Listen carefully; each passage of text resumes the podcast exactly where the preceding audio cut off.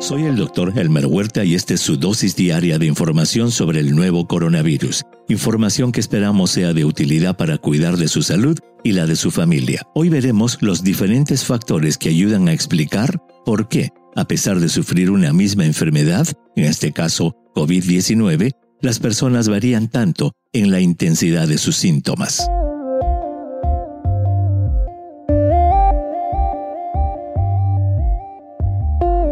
Dando una muestra de la enorme cantidad de conocimiento que se ha alcanzado en las últimas semanas, un reciente artículo de The Washington Post pone al día algunos conceptos que habíamos delineado en un episodio anterior y que trataba de explicar la razón de la enorme variabilidad de síntomas que presentan los seres humanos al ser infectados por un mismo virus. En otras palabras, ¿por qué algunas personas son asintomáticas? Otras tienen una leve tos o dolor de cabeza, otras presentan fiebre muy alta y escalofríos, mientras que algunas sufren graves neumonías que las llevan a la unidad de cuidados intensivos.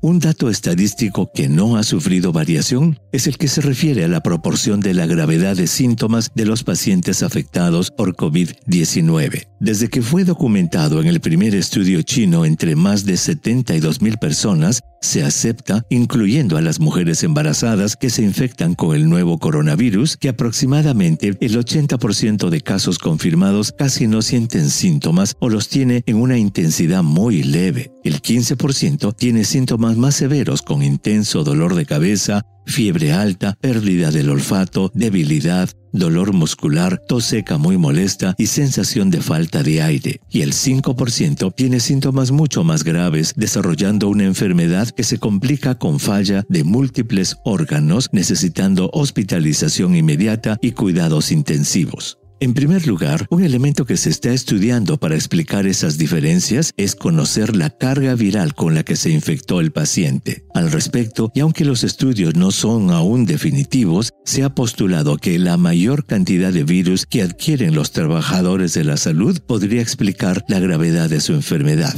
También se está evaluando el papel que tendrían los aerosoles o micropartículas de secreciones producidas al hablar, gritar y cantar, en causar una enfermedad pulmonar más severa. Eso porque los aerosoles, al no ser filtrados por los pelos de la nariz, tendrían más posibilidad de llegar con el virus a las zonas más profundas de los pulmones y causar una enfermedad más grave. Una línea de investigación muy interesante es la que trata de analizar la sangre de los pacientes afectados para ver si existe algún tipo de proteína que pueda predecir qué pacientes serán los más afectados. Esa disciplina, llamada proteómica, está investigando si el hallazgo de 22 proteínas sanguíneas encontradas en pacientes muy enfermos podría ayudar a predecir el riesgo de una persona afectada por el virus. En otras palabras, ¿no sería interesante que con un simple examen de sangre una persona pueda saber si tiene un riesgo muy bajo o muy alto de sufrir complicaciones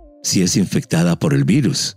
Otra línea de investigación se refiere a las diferencias genéticas de las personas. Una reciente prepublicación ha encontrado, por ejemplo, que entre 1980 pacientes españoles e italianos afectados de COVID-19 se identificaron dos genes que los volvían más susceptibles a presentar complicaciones respiratorias. El primero tenía que ver con el receptor ACE2 y el segundo con la determinación del grupo sanguíneo. Al respecto, se vio que aquellas personas que tienen grupo sanguíneo A tienen 50% más probabilidad de necesitar oxígeno o un respirador si son hospitalizadas, mientras que las personas del grupo O tienen menor riesgo de complicaciones. También se ha especulado que haber tenido infecciones previas por los coronavirus causantes de resfríos podría de manera cruzada defender a las personas que tienen anticuerpos contra esos coronavirus. Por último, aún no se entiende por qué las personas mayores y especialmente aquellas que sufren enfermedades crónicas son las más susceptibles a las complicaciones. No se entiende todavía